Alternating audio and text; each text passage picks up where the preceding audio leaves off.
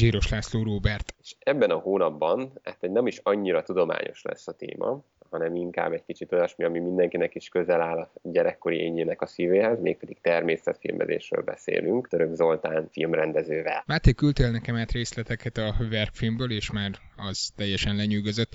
Amikor Floridában laktam, sikerült eljutnom az Everglades Nemzeti Parkba, és ez tényleg a mai napig így 10 év után is egy maradandó élmény. Szóval nagyon várom már a filmet. Az Everglades egy gyönyörű hely, hogyha valaki el tud jutni, én mindenképpen melegen ajánlom, hogy menjen is el. És hát ahogy ez különösen ki fog tűnni majd a Török Zoltának az új filmjéből, ami erről a Nemzeti Parkról szól, és amit a világon először majd a Gödöllőn, a Nemzetközi Természetfilm Fesztiválon fognak bemutatni a következő hónapban. Szerintem hallgassuk meg az interjút. Az Impakták e havi vendége, Török Zoltán filmrendező, akit olyan filmekről ismerhetünk, mint a Vidrasors, a Termiklovagok, vagy a Cian Blues, vagy természetesen a Vad Magyarország, ami talán a itthon egyik legismertebb filmje lett. Köszöntünk az Impaktákban, Zozó. Köszönöm a kedves megszólítást. Um, igazából rögtön az elején az egyik kedvenc Gerard Darrell idézetemmel indítanék, amit az állatkert a kastély körülben írt a szerző, és valahogy így szól, hogy ha állatokkal készít az ember felvételt, vagy olyan rosszul viselkednek, hogy az emberből tébolyult idegcsomó marad a végén, vagy olyan jól, eh, hogy mindenki mást elhomályosítanak. Bármelyik történik a kettő közül, az ember csak rosszul járhat. Nyerni nem nyerhet, és alaposan megfontolt véleményem szerint bárki ilyesmibe akar fogni, a barátai legjobban teszik, ha szeriden és határozottan a legközelebbi elmegyógyintézetbe szállítják ha hagyják, hogy végigörjöngi a filmezést, a végén úgyis oda kerül, és így csak elébe vágnak az eseményeknek. Szóval ezek alapján így, így mindig felmerül bennem a e, kérdés, hogy miért lesz valaki fel, e, természetfilmes? Miért lettél te természetfilmes? Jaj, de jó, hogy felhoztad ezt a idézetet, mert eh, nyilvánvalóan Gerard Darrell a kedvenceim között volt gyerekkoromban, de már ilyen szinten elfelejtettem, hogy akár egy ilyen részletet tudjak idézni. És hát ennyi idő elteltével messze menőleg egyetértek az itt leírtakkal, illetve azt tanácsolom, hogyha valaki eh, természetfilmezésre adná a fejét, akkor a barátainak tanácsolnám azt, hogy mindenképpen beszéljék le róla. És pontosan, ahogy Gerard Darrell leírta, ez egy, én azt szoktam mondani, hogy egy érzelmi hullámvasút, egyszer a pokolba vagy, egyszer a mennyekbe. A múltkor gondolkodtam ezen, hogy hogy lehet ezt megfogalmazni, hogyha mondjuk esetleg valamit írok, pályázatot, vagy ilyesmit, e, hogy megértsék az elbírálók, akik nem természetfilmmel foglalkoznak, hogy tulajdonképpen mi olyan színészekkel dolgozunk, akik e, általában késnek, vagy egyáltalán el sem jönnek, és hogyha eljönnek, akkor általában a leg nem megfelelőbb helyről lépnek be a színpadra, és általában nem azt csinálják, amit e, megírtak nekik. Szóval teljes mértékben egyet tudok ezzel érteni, hogy mégis miért lesz az ember természetfilmes. Hát nem tudom, mert érdekli, szeret kin lenni, érdekli ez az egész. Ha már, még... ha már említetted a pályázást, ugye általában ez egy olyan része a természetfilmezésnek, ami ugye valahogy általában az emberek, mikor a természetfilmezésre gondolnak, nem erre gondolnak, hogy van egy ilyen része is. Úgyhogy akkor talán, talán arról is beszéljünk, hogy hogyan készül a természetfilm maga, tehát a tervezéstől onnantól kezdve, hogy neked születik egy ötleted, egészen a megvalósítás végéig, tehát a vágásig. Hát az első fázisa, amiben épp most vagyok egy most elkezdett filmmel, a német, magyar, amerikai, svéd adóhivatalokkal való küzdelem és a bankokkal való levelezés, és ez egészen komolyan a munka egyik része, tehát így kezdődik az egész, hogy az embernek van egy ötlete, akkor azt megpróbálja eladni. Tehát ez nem úgy működik, hogy csinálsz egy filmet, és aztán elmész vele a, úgymond a piacra, tehát egy ilyen filmes vására, és ott eladod, mert hogy akkor nem sok mindent kapsz érte, hanem az ötletedet próbálod eladni. És utána arra van vevő, úgymond, akkor megegyezel vele, hogy hogy fizeti ezt ki, mi lesz a történet, nyilvánvaló, hogy valami eredeti történetet szeretnek, vagy eredeti stílust. Általában aztán végül mindig valami konvencionális lesz belőle, mert félnek a, a tévétársaságok változtatni a bevás stíluson, és akkor onnét kezdődik az egész történet ezzel, amit itt elkezdtem az előbb mondani, hogy akkor jön az administratív része. Általában ezek kóprodukciók, hiszen egy-egy országban nincs annyi pénz, ami egy komolyabb természetfilmre elég lenne, tehát általában több országból jönnek össze a tévécsatornák, és akkor, hogyha te vagy a producer, rendező, akkor elkezded játszani ezt a, az adóhivatalokkal. Miután ez letisztázva, akkor jöhet végre a forgatás. És eh, akkor jön a, a Gerald Darley érzelmi hullámvasút Kína terepen, és akkor készíted a filmet, általában van egy előre megírt,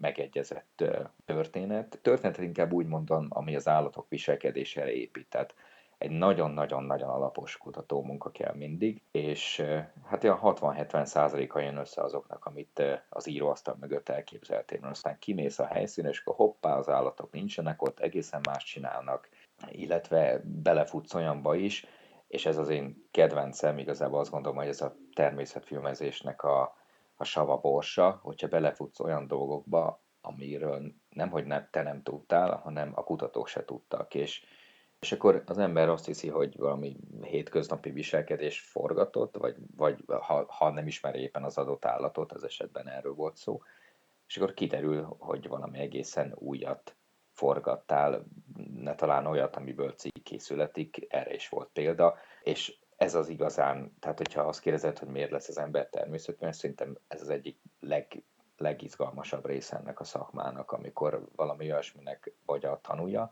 amit előtted még nem nagyon láttak, vagy láttak, de nem filmeztek le, és a szélesebb közönség előtt nem ismert, egy látványos, érdekes viselkedésforma. Én ezt szeretem az egészben a legjobban. Nem a szép képeket, meg a szép tájképeket, hanem azt gondolom, hogy a közönség is e, erre vevő. Aztán folytatom, hogy milyen fokozatai vannak, aztán olyan nincs, hogy megcsinálod a te filmed. Tehát e, mindenki azt hiszi, hogy hú, mutasd meg a filmet, tehát így írnak nekem Facebookon, e-mailben, hogy mikor lehet látni a filmet. Ez az, ami nincsen.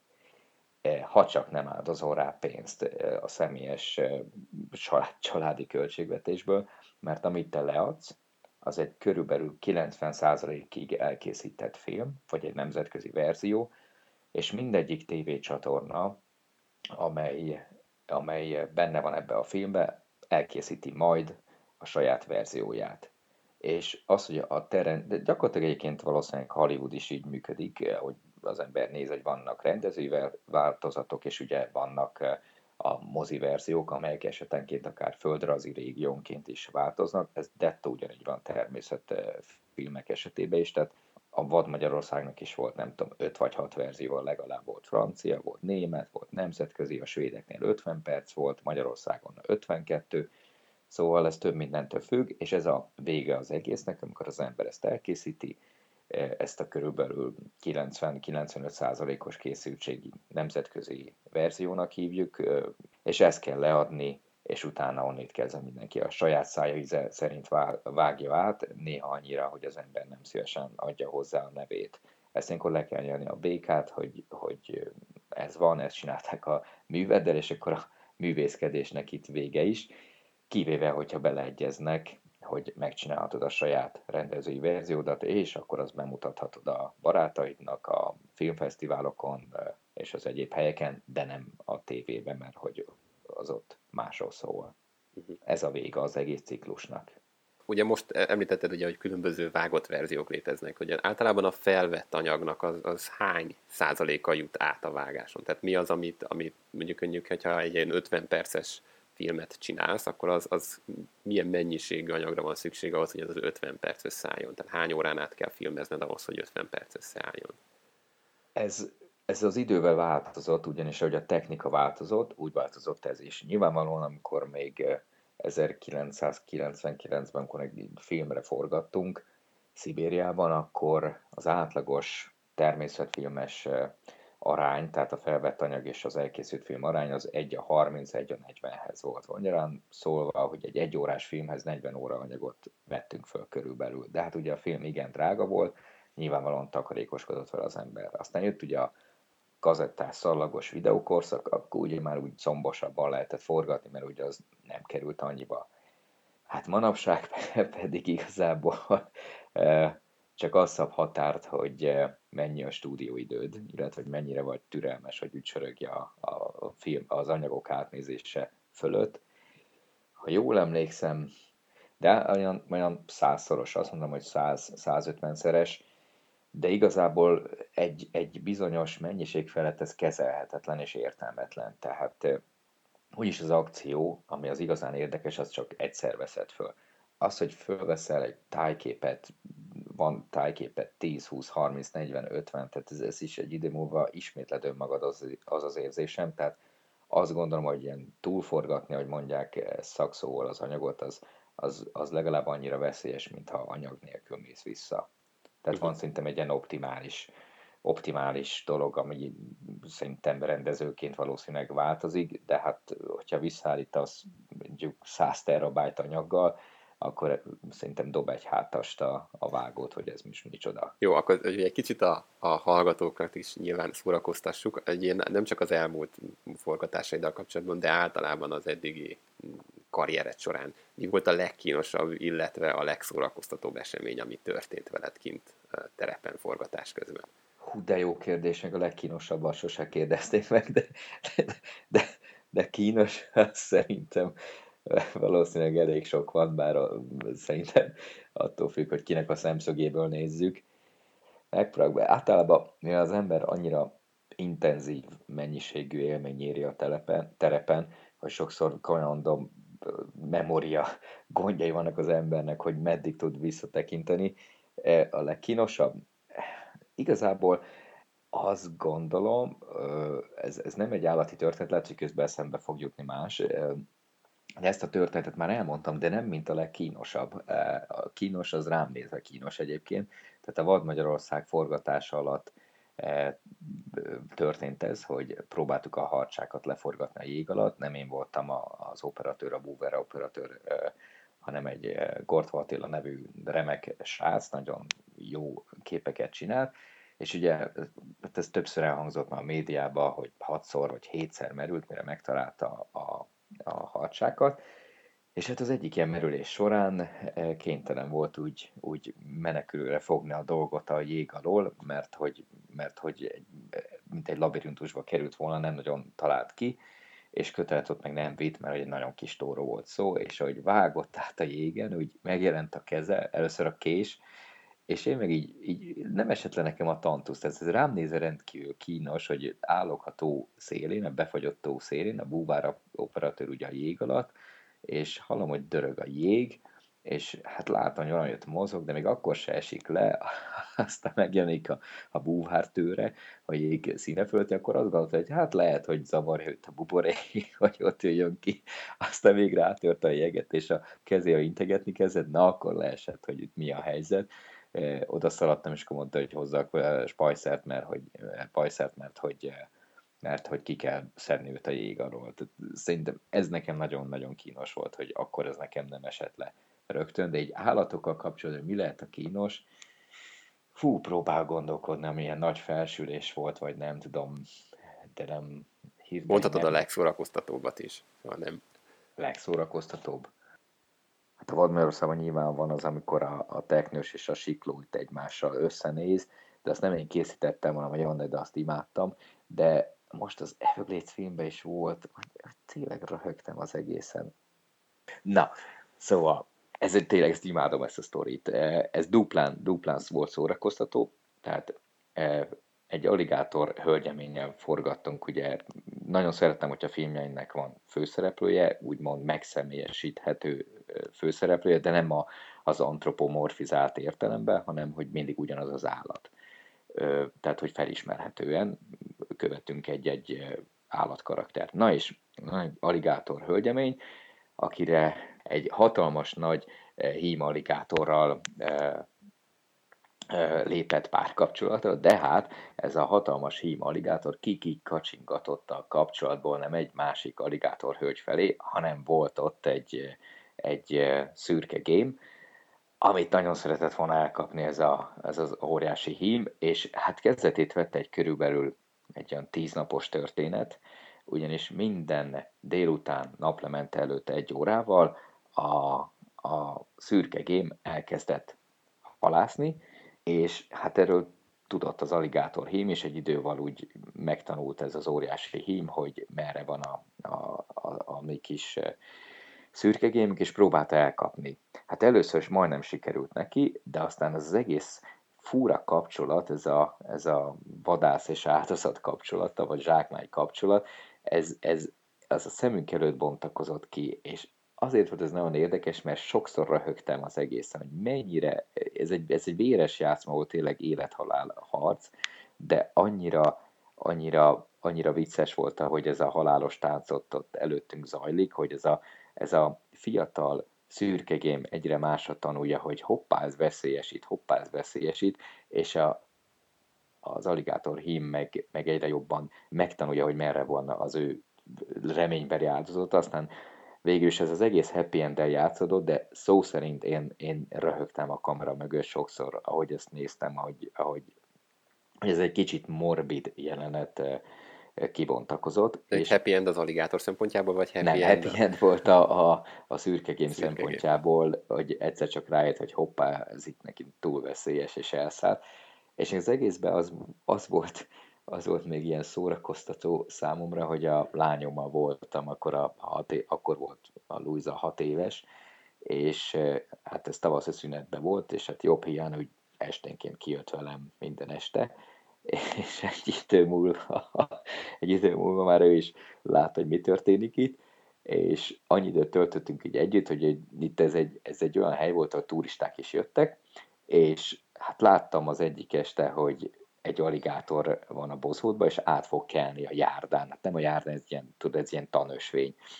És mondtam a Louisa-nak, hogy figyelj, legyél mellettem, mert hogy, mert hogy egy aligátor fog átmenni. Hát most a Louisa egy idő múlva tudni kell, hogy ugye hogy teltek a napok, ő már turistákat, turistákhoz oda ment, mindenfajta nációi turistákhoz, és akkor elkezdte őket instruálni, hogy mi van itt, mit látok, mit lehet látni, mit filmezek, már az mulattató volt. No, de ebben, a, ebben az esetben oda ment egy csoport, és mondta, hogy hát, hogy a My daddy told that an alligator is going to get through the pavement.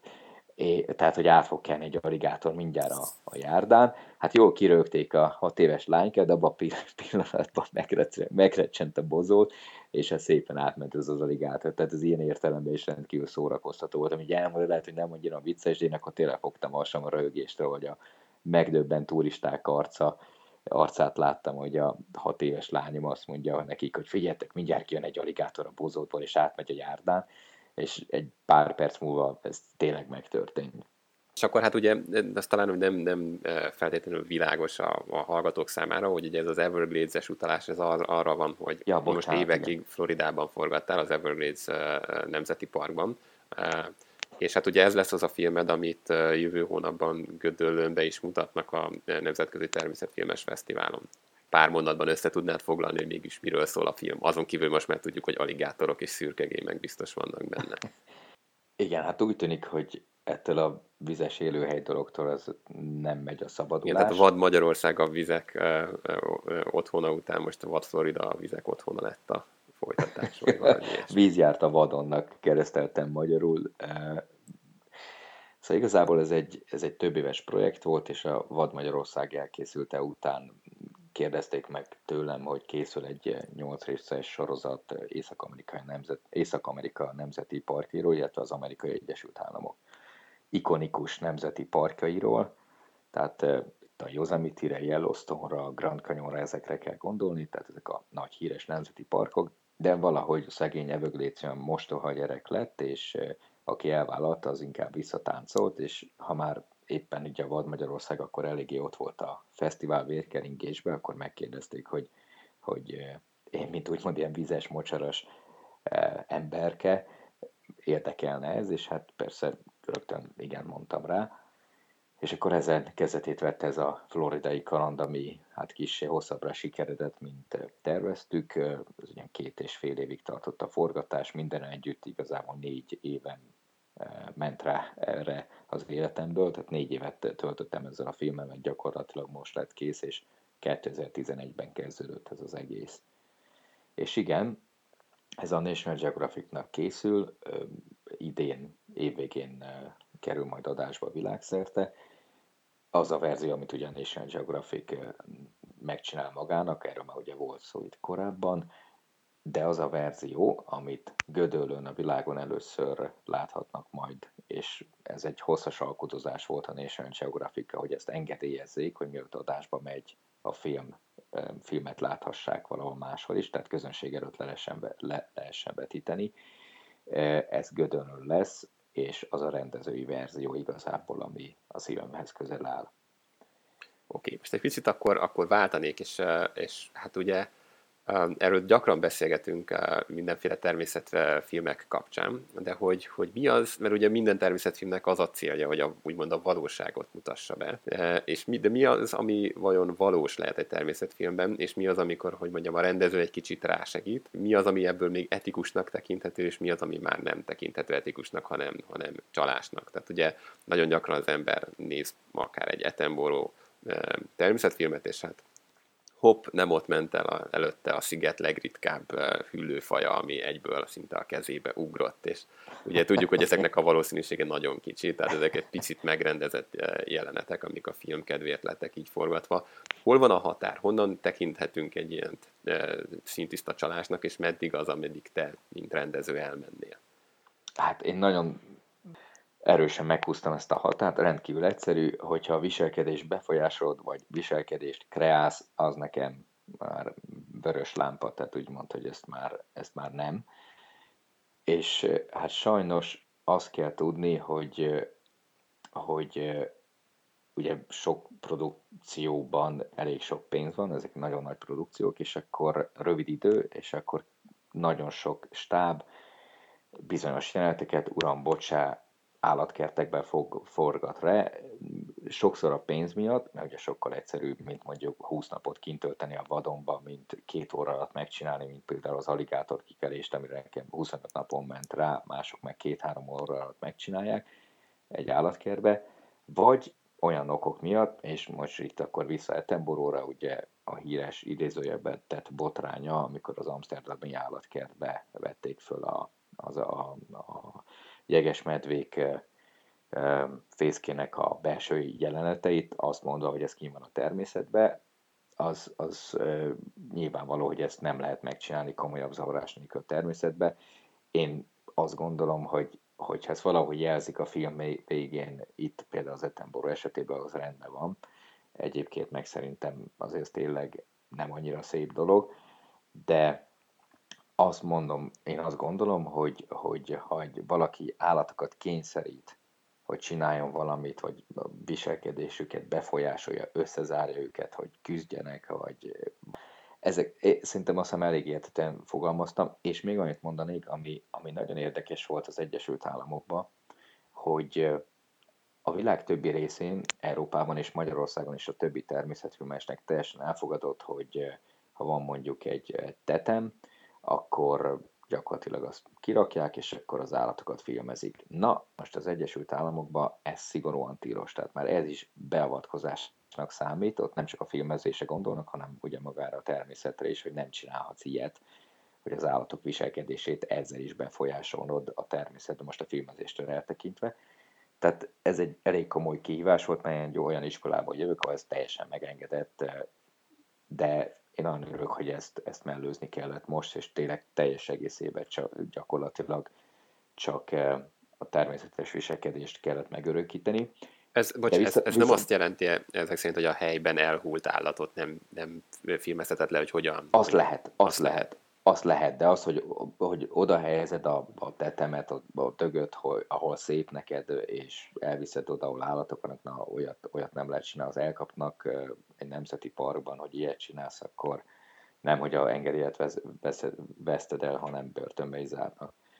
De visszatérve még az eredeti kérdésedre, nekem például az belefér, hogy forgatunk egy jelenetet a természetbe, elkapunk valami akciót, de hát nyilvánvalóan, hogy, hogy ezt érdekesen földolgoz, kellenek mondjuk szuper közeli. De hát érted, fölveted mondjuk, hogy vadászik a szirtisas, elkap valami, valami kisebb állatot, szarvast, vagy ilyesmit, megvan gyönyörűen ez, akkor utána a közeli képeket egy más helyszínen veszed föl. Azt nem mondom, hogy szelid állattal, van, aki ezt is csinálja, egyébként még ez is beleférne, akár egy karom közelít, szigorúan csak egy közelít, hogy bevágsz, mert hogy ugye te nem hazudsz, mert hogy mert hogy megvan az eredeti jelenetet kinn a természetben, csak az, hogy az még érdekesebb legyen, mondjuk bevágsz egy szem szuper közelít, vagy ilyesmit, ami nem ugyanaz az állat, lehet, hogy egy másik szirtisas. Tehát azt gondolom, hogy ezzel nem hamisítottál meg semmit.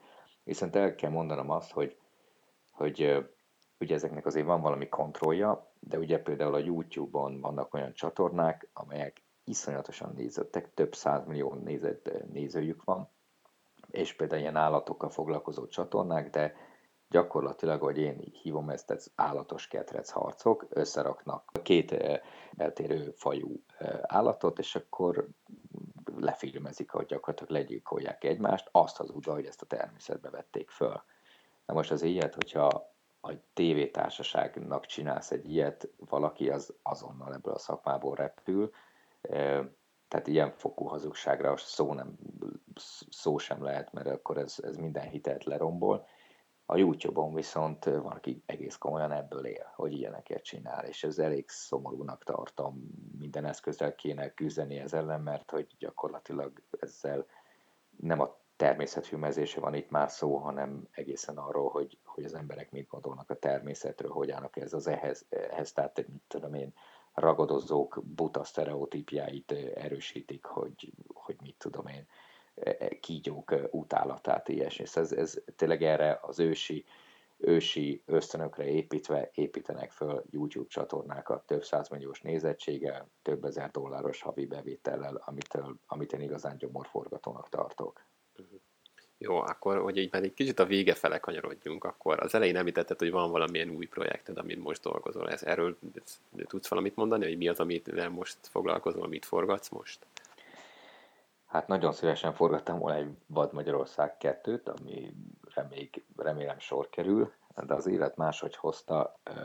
Jelenleg Skandináviába forgatunk a lemmingekről, ami ugye egy kicsike kis rákcsáló, és akkor az ember megkérdezhetné, hogy Na és akkor mi az érdekes? Hát egyrészt szerintem elég érdekes, ugye a természetfilmezés egyik legnagyobb hazugsága éppen, ha már így a hazugságokról beszélgettünk, meg rendezésről, épp a lemminghez kapcsolódik, ugye az ismert Walt Disney film a Fehér Vadon, amikor egészen más ilyen összegyűjt, vödörszámra összegyűjtött lemmingeket stúdióban egy műszírtről tuszkoltak lefelé, hogy ugye a lemmingek öngyilkosok lesznek a vándorlás során. Ugye az angol nyelvben meg is van ez, tényleg elég komoly eh, komoly eh, benne van a kultúrában ez a lemming és az öngyilkosság.